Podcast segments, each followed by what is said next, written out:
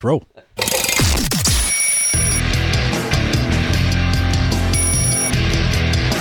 This is Good, Good Morning Liberty.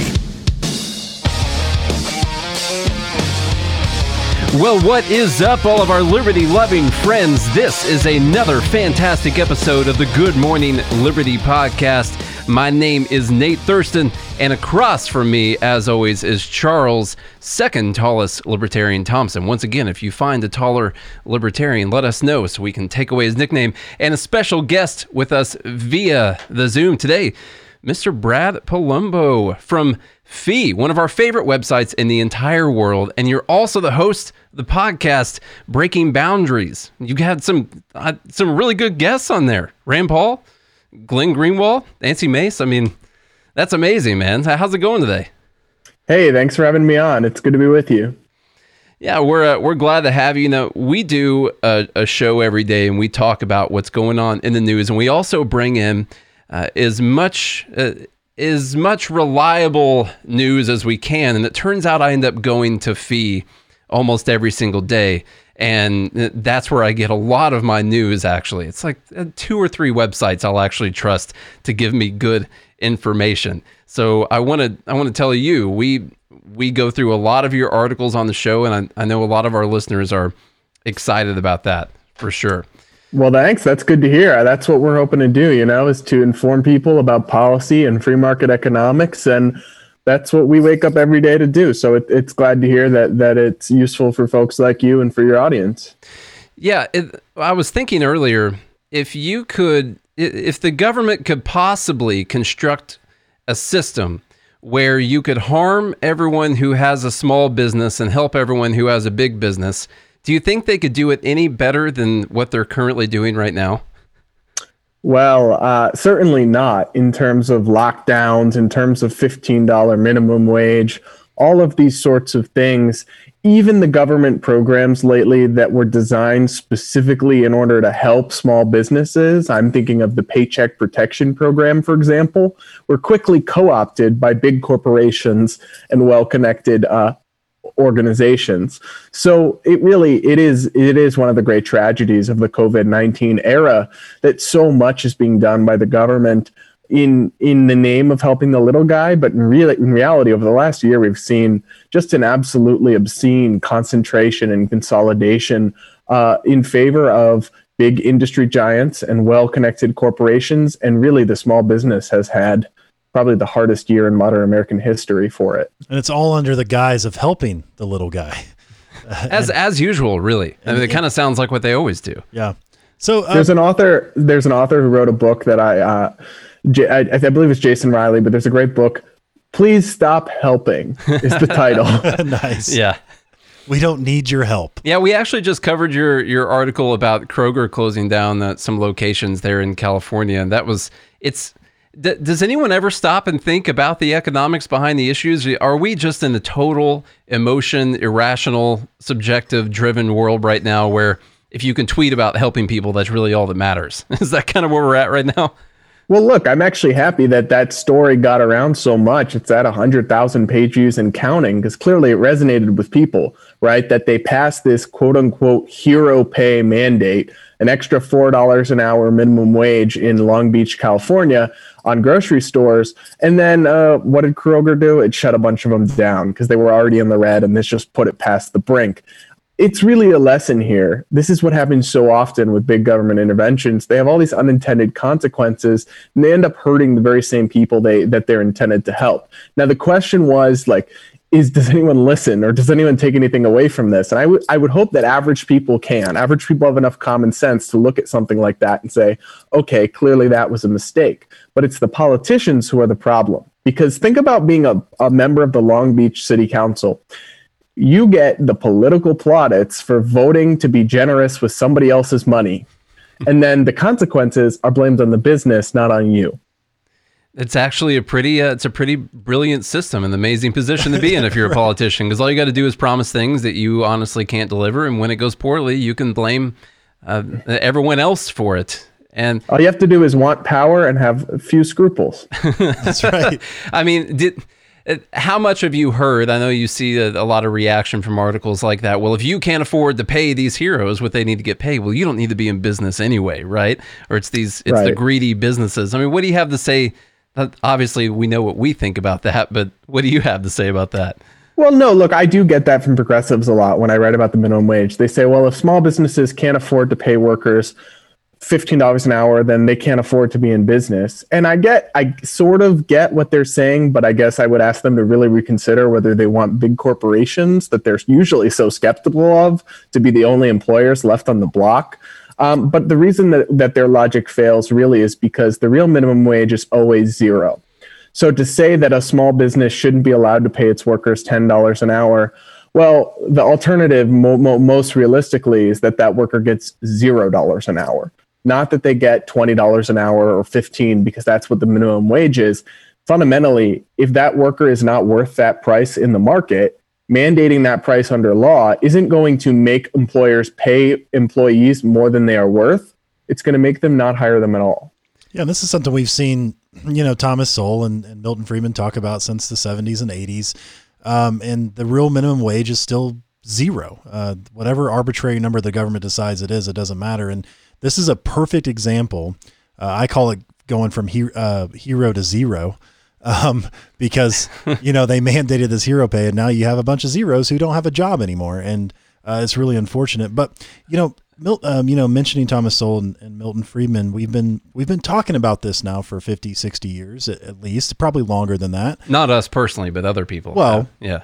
And we we you know, as I look back throughout history, I feel like we keep having the same conversation. So, you know, I, I know that what uh, we're all doing is is helping trying to shift the message, but how do you how do we get over that hump? How do we start uh, to to try to persuade people to look at the actual consequences of what's taking place and understand what causes those, rather than jumping on the next uh, great tweet uh, from the Long Beach City Council or whoever? Right. Well, I, I get your point, but I guess I'd point out a little bit of optimism. I mean, the federal minimum wage has been 77.25 for a long time now. It hasn't been raised in a long time. So I think to some extent, uh, people who are arguing, you know, the, the free market economic position on this have been successful at the federal level. Uh, and, and I think it, it, may not actually pass. They're pushing hard for it right now, but I'm not sure that that will get through the Senate through Joe Manchin and Kyrsten Sinema. I really don't think, I hope at least that it will not. Uh, so I guess I'd say that it's the local level where we've seen some crazy minimum wages.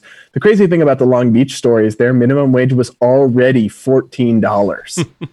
right. So it wasn't like they were paying people seven bucks an hour under the old federal minimum wage. No, they already had a high local one. So that's where we've seen some losses. But here's the interesting thing, right? Because we have allowed it to basically be left to the state and local level. Uh, just rewinding to pre pandemic times because it's a little simpler for the purposes of this. Some states, like California or New York and cities within them, had really high minimum wage rates. Other states, like New Hampshire, which is near where I'm from in Massachusetts, had no minimum wage. So the minimum wage was the federal minimum wage, which is 725, which is way below the market rate. So it's like basically as if you had no minimum wage at all. Uh, before COVID 19, they had one of the lowest unemployment rates in the nation, one of the lowest poverty rates in the nation, and one of the highest teenage employment rates in the nation. So, because we have been successful at stopping these policies being forced on the country through the whole federal level, that does mean that we can see the success stories at the state and local. We can also see the failure stories courtesy of places like Long Beach, California. We Which also- could explain why those Krogers were already in the red. Yeah, they were right. they were already forced. So I know, I know we um I know we dove right in, but for you know for our audience and for some people who don't know you, uh, you know you label yourself uh, a libertarian conservative or, or think of yourself that way, I guess, and uh, on your website a conservative journalist. So uh, how'd you get started in all this? Uh, you look like a pretty young guy, and you know what kind of led you down uh, your beliefs, and how did you get started working for FEE and doing what you do? Oh boy, that's a long story, but I'll give you the yeah. short version. Uh, so basically, I went to college at the University of Massachusetts Amherst, which is uh, the biggest public school in my home state of Massachusetts, and also has the unique distinction of having the only Marxist economics department in America. Nice. Uh, so I went in and I was an economics major in college and I studied under Marxist professors. And this isn't me insulting them, that's what they would call themselves, uh, who basically whitewashed the Soviet Union and thought Bill, Bernie Sanders was an establishment moderate shill. Um, and you laugh, but kind of naturally, these people uh, pushed me to the opposite side. And I, and I was always interested in economics and I became uh, interested in free market and fiscal conservative and libertarian economics. And then I started really writing and speaking out because as a dissenting voice in that in that bubble.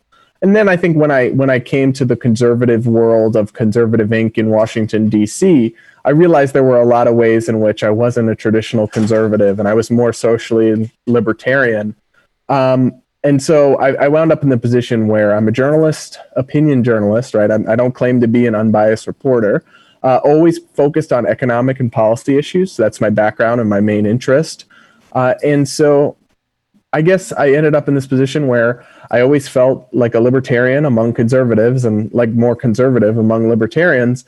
And that's the kind of approach I take to uh, my reporting and my writing uh, and my policy analysis. And thankfully, so far, there's been uh, something of a demand for it. Now you've also got a got a podcast going now, which I understand is it a, a fairly new podcast going for a few months now.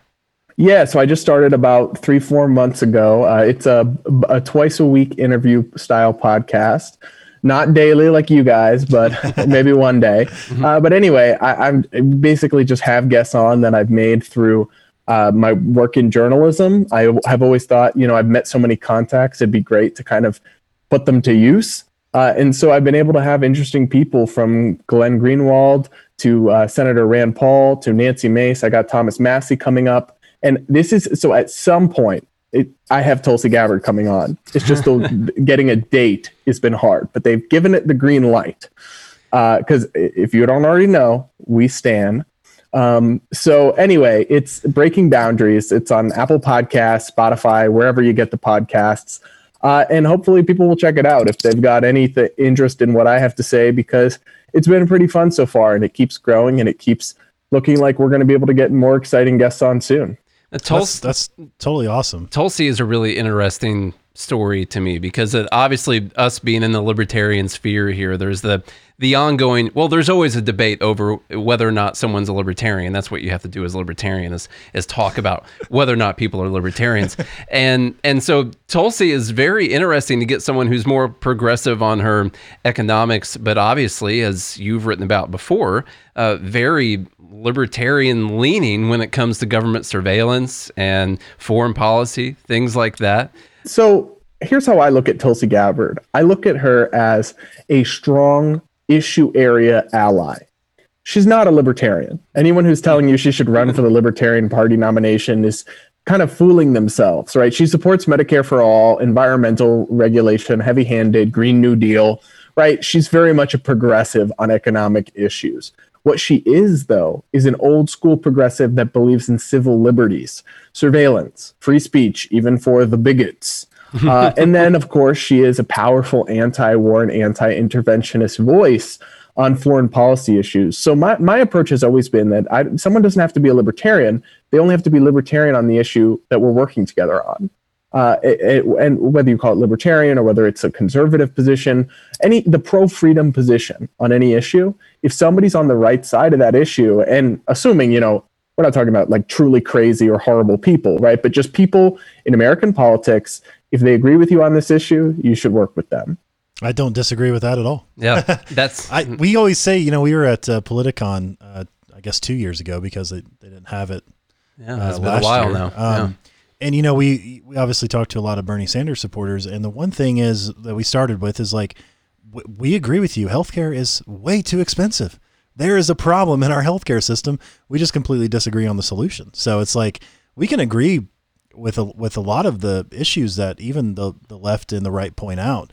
Um, but as you mentioned, the you know what we believe here is economics is like the most important thing because throughout history it's either helped or killed the most people, uh, um, and yeah. it has the, the largest effect on on human life. So um, take me back to uh, college real quick because I, I found that interesting that so essentially you kind of went in with a little bit of conservative ideas, but you were pretty open minded and then you had uh, self-proclaimed uh, Marxist economics professors, which I find fascinating. That you can, it's just fine to be a self-proclaimed Marxist with a hammer and sickle flag, you know. Uh, and uh, we we demonize Nazis, and we should demonize both of them the same because they've killed killed so many people. But uh, how did how did that go? With uh, you know, did you start out thinking? You know, in your freshman year, like, okay, Marxism, maybe this is a good idea, and then, you know, as you started to dig into it, uh, kind of switch gears, or or was were you kind of uh, um, against it the whole time? Yeah, so I came into college uh, not super political, honestly. And in high school, I didn't really engage that much with politics. I, I played sports. I was a good student, but it wasn't. I wasn't really following pol- politics very closely or anything. So I did go into it maybe with a slightly blank slate. Definitely kind of maybe conservative leaning in my just inclinations. But I did go into it somewhat um, not politically active, but honestly, I was repulsed from pretty much the get go from the extremely illiberal, woke social justice atmosphere on campus. Where, you know, when somebody wrote a Harambe meme on one of the whiteboards in my dorm, the RAs called the police and said it was a hate crime. Like, it, it, we had a free speech zone around the campus center that you had to reserve, and you could only speak from 1.30 to 2 p.m. or something like that on weekdays. wow. um, it, so honestly, it, it was a dystopia, uh, and I in, in initially immediately recoiled. And honestly, I probably recoiled too much in that I, um, for a brief period of time, was like somewhat enticed by kind of like Trumpy or Charlie Kirk e reactionary conservatism.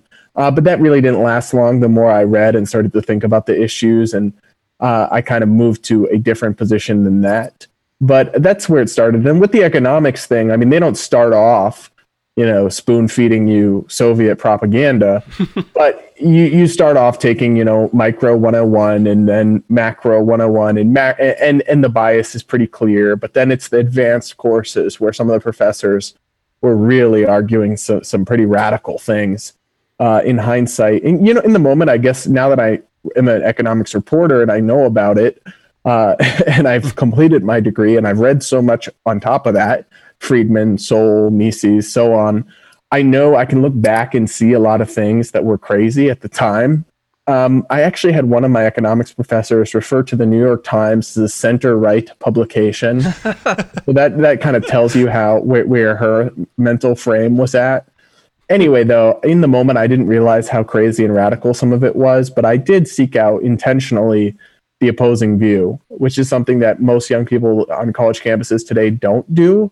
And I credit that, you know, me reading the Wall Street Journal, me reading National Review, me reading Reason, uh, I credit a lot of that with steering me to a much different place than the narrative they were all selling. It sounds like you were uh, like in the precursor to Chaz Chop over there. Just Boston. about to start their own Chaz. Right, exactly. Yeah. yeah. So, uh, quick question then: uh, Yes or no? Did you graduate? Being oh yeah, yeah, yeah. Did they allow, you, did they allow you to pass? so that's the thing. Actually, I will say this. I never experienced any sort of grade discrimination. I wrote my I wrote one of my senior papers on the 2017 tax cuts uh, favorably. And I received an A on it from hmm. a Keynesian economic macroeconomics professor. I had a left wing ACLU Harvard Law graduate who taught a civil liberties course who actually really he loved me and wrote me a, a glowing letter of recommendation. That's now, I certainly had some professors who were kind of nasty to me yeah. in class, but I will say some conservatives, you know, say, I have to lie to get an A. Maybe that's true in some places. I tend to think it's slightly exaggerated, and it's certainly it just never happened to me. And I was at one of the most left wing campuses there is, at least in the Northeast. That is, I mean, hey, that's a that's a positive spin on it. so yeah, uh, look, I don't, I, I have a lot of negative things to say, but it's not all negative, and a lot of those people had really bad ideas. Um, but that doesn't mean they were really bad people, and there were definitely redeeming elements to a lot of them. And it wasn't an all bad atmosphere, even though it was a net negative in many ways. And I think like that kind of discourse is so necessary. You know, like I am of the belief that we need these opposing ideas, but we also need to be able to talk about them. So the frustrating part for for us, especially with like you know tech people shutting down, um, you know people who disagree and and, and have difference of opinion. Um, I, I'm obviously all for private companies, and I get that, but I think what we need more than anything is we need the, the opposing views to to have it out with each other, uh, you know, vocally and non-violently, um, and so that we can come up with the the best Yeah. ideas. Because you know, for you know, for us right now, free market capitalism, obviously, we haven't found a better system, but maybe there is a better system out there. But if we can't discuss opposing ideas, um, and we're only fed one certain grand narrative, then how do we ever reach those better ideas? I completely agree. And I, the the biggest problem I had with people at UMass was not that they were leftist, but that they were intolerant. So when I wrote, for example, a column, I was a, a columnist for the student newspaper. Ultimately, I was mobbed and fired. Uh, but when I wrote a column defending uh, Secretary of Education, then Secretary uh, Betsy DeVos's Title IX reforms to due process, which obviously said that taking sexual assault accusations is very serious uh, and must be done, but shouldn't happen in kangaroo courts. And, and students need to have the right to cross examine their accuser, the right to have legal counsel present, more than a 50% standard of proof. All of these things that I think are very common sense reforms that, that embody due process as a principle. Now, I wrote a, a completely admittedly controversial op ed or column, rather, arguing that point in the school newspaper.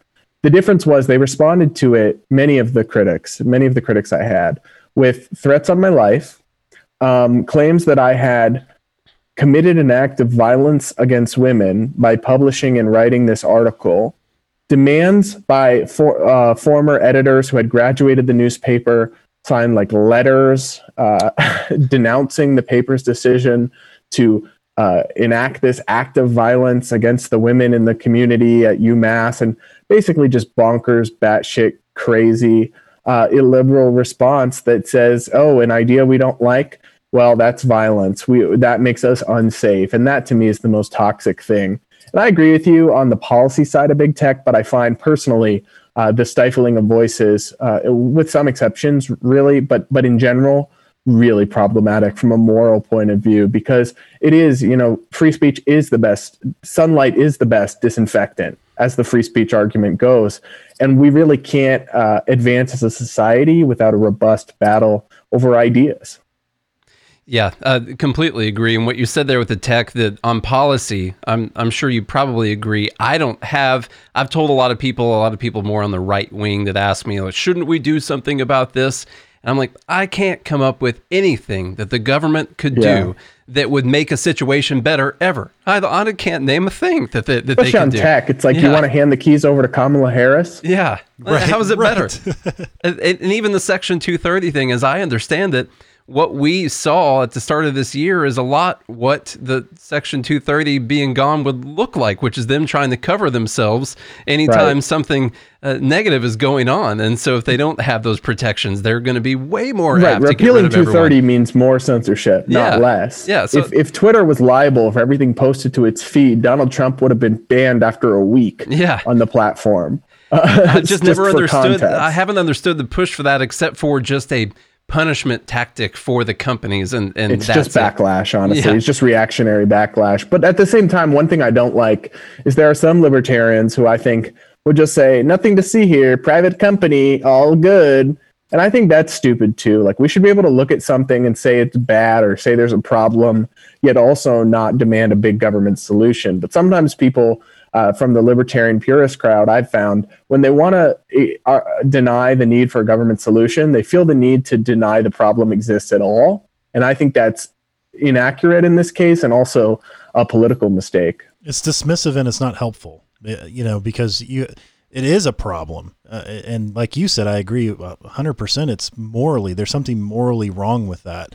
Uh, and so we, you have to talk about it. And, you know, the solution ultimately is, is that this is a free market. Like, you know, create your own server farm and your cloud servers and, and do all that. The only problem It's a little harder though. Like that's what I said. And then when they unplugged Parler, it made that argument more difficult. the actual hold. only problem though I see is, is uh, internet service providers because it's become so, it's so expensive and cumbersome and reg- heavily regulated that it would be really difficult for you to run, start running your own lines or launching your own satellites into space to create your own internet service provider.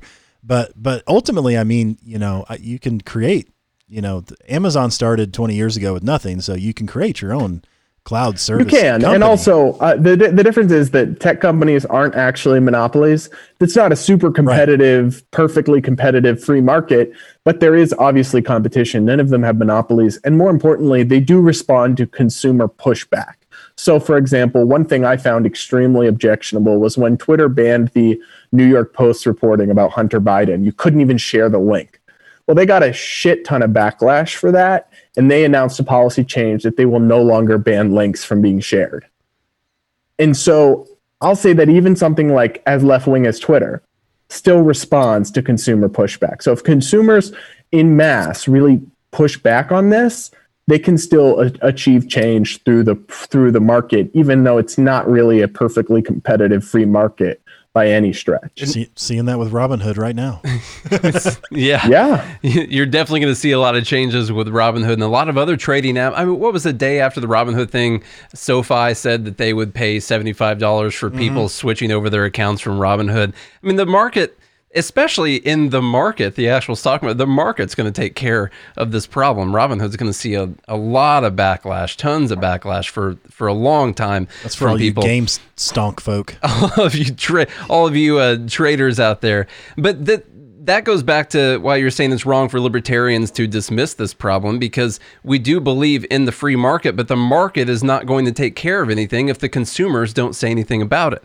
And so that's yeah, the only way it's going to work is for the it really is the only up. way that it's going to work and that's actually one of the great things about free market capitalism is that it gives everybody a voice every dollar is a vote uh, in a way that the political system honestly doesn't the political system is skewed towards the most radical constituencies who form primary electorates uh, the biggest donors you know the biggest power brokers in the media and in corporations and so, how much, how much, for, I'll just put it this way you have a lot more say as a consumer over what a company does by voting with your wallet than you actually do at influencing the president of the United States. Absolutely. And um, I was going to go through a couple things because you just said there, you know, every dollar is a vote, and it also reminded me of something uh, I was I was going to say back earlier. But we complicate this when the government takes money from people or prints money and then puts votes towards other companies where the consumers weren't putting those votes. And then we also we were talking about people going from hero to zero, losing their jobs. Well, throw in the uh, employment insurance with that. You know, did they really lose the, all their income because now they can just get on the, the unemployment that's going to be coming through our stimulus for for however long? So the government really corrupts this whole free market thing, don't they? Well, they do because the most, the single most important aspect. It, it, this is an interesting question. If I asked you guys right now, what is the single most important element of capitalism? You might say markets. You might say profit. That's actually wrong. It's prices. Mm-hmm. Prices are what central planning does not have. Bureaucrats, you know, it, huddled in an office somewhere, try to make the rules for the corn market in Iowa. They don't know anything about it. They don't know if there's a drought that season. They don't know if there's bugs coming in, right? They they don't know if there's about to be a big uptick in demand. They can't plan anything.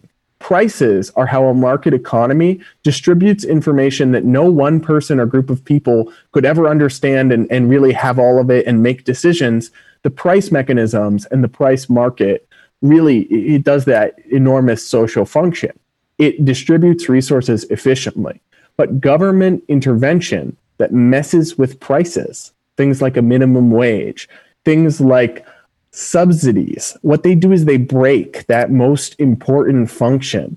Uh, they would be better off, honestly, with uh, some sort of UBI and then allowing a market price to fluctuate than they would be with something like a minimum wage because that market price mechanism really is so important to the efficiency. When you break it with, like you said, big unemployment payments that that alter the labor market, and the going rate and they pay people. The insane thing with the covid relief was that 70% of people could get more on unemployment benefits than they ever made at work. Uh, they really break the system and then you don't you don't have capitalism then. You have cronyism. You've got a crony capitalism uh, that just creates inequality and inefficiency and is better than full socialism of course but is still not really great for anybody and that's when people get discontent and they look to far right or far left solutions. Nate and I actually make the argument, and, and I want to know what your thoughts are on this. Nate and I make the argument that we're actually we actually more resemble a, f- a fascist style uh, of government, considering it's everything's privately owned for the most part, with uh, heavy, heavy regulations. As far as the and- economics go, yeah. and direction uh, from the government. What would what would you make of that versus versus more socialist, uh, or is it a combination of, two, of the both? It's interesting, actually, uh, because in terms of economics, fascist, socialist, it all comes down to command and control, private control, free markets versus government. Um, I would say that the government actually has a larger role in the economy than you than you might think in terms of what it directly controls. Like healthcare spending, for example, healthcare we don't have full socialized healthcare like Britain, but we don't have anything close to a market healthcare system. Almost all of it is spent by the government between Medicaid, Medicare, these giant programs. So we have a very mixed system that has many sectors with somewhat free markets, and then a couple key sectors like education and healthcare uh, that are in housing that are incredibly distorted and regulated and swampy and crony and subsidized.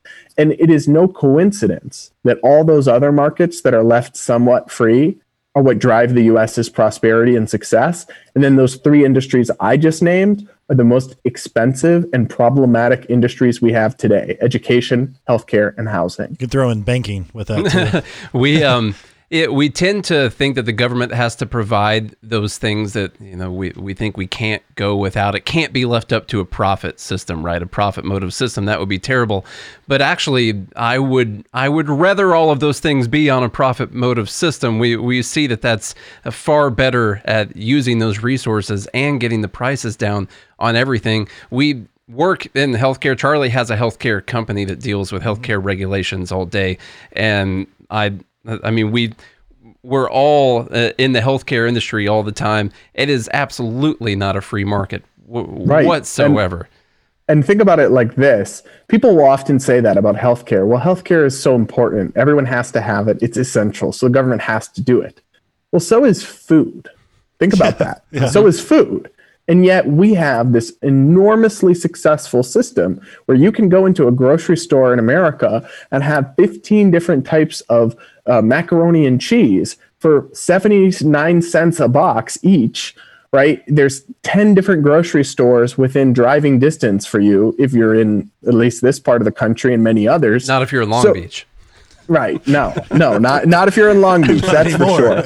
But and then what we do have is a food stamp system where for people who can't afford to buy food, you, they are given money to go onto the private market.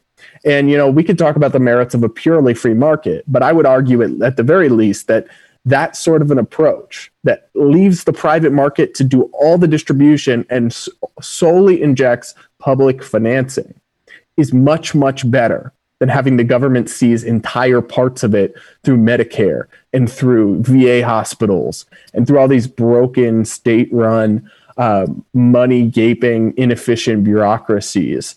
So I, when people say that oh something's too important to leave to the profit motive, I say all the more reason that we should leave it to the profit motive because I don't want bureaucrats deciding things over life and death. Uh, because let's face it, guys, bureaucrats don't have the best record of decision making. And then what they do is they bring up the worst possible case scenario to make an, an emotional argument of why we need the government to take control. It's the it's the single uh, black mother with 80 kids that has cancer, and uh, the you know her seven different uh, baby daddies are all alcoholic brutes. And yeah, and And Well, I'd argue that the history of our government hasn't served single black mothers of eight kids very well. right, exactly. no. So it's it's you know it's all very interesting. So I know uh, we're running out of time here, Brad. So uh, why don't you uh, let's you know give your final thoughts on what's the uh, most important thing that we can focus on for for 2021? Perhaps getting our uh, economy back in order and stop shutting everything down, or whatever you think that is, and then let uh, let everybody know where to find you and, and how they can uh, support you. So, one thing I'll be focusing on big time, and I think is really important, is making sure that a lot of these expansions of government that we've witnessed during the COVID 19 era are not allowed to just become permanent parts of life. Uh, because that happens a lot where the government expands during crisis and says this is temporary and then they never roll back. So whether it is minimum wage, hero pay mandates, or ultra generous unemployment benefits, or the ability to tell people their livelihood is illegal, right? These are things that I, I don't know if we ever should have accepted, but we unfortunately have accepted in the middle of this crisis. But we can't let them become, you know, 9 11 Patriot Act, where something, uh, uh, an emergency happens, and then they pass emergency powers that become permanent powers. We should be on guard against that. And that'll be a big focus of my work.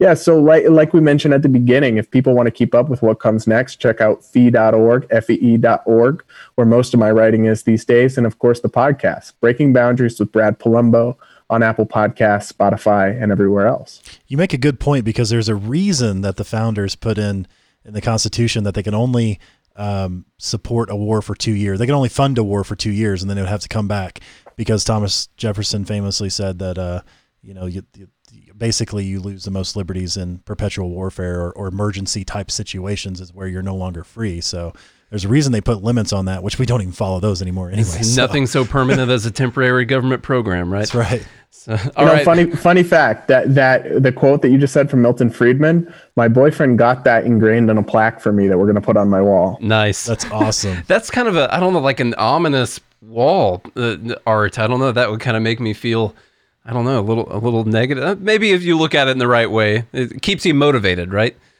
Yeah. Right. It's just so relevant to everything I'm usually talking about that having it over my shoulder would be kind of funny. Yeah. Yeah. I no, I think it's perfect. That's good. I'm actually. I'm. Uh, let us know. Where, let us know where you're getting at. Maybe we'll grab that. We'll see. But yeah. uh, Brad, thank you so much for your time today, man. We we had a good one. Thanks for having me, guys.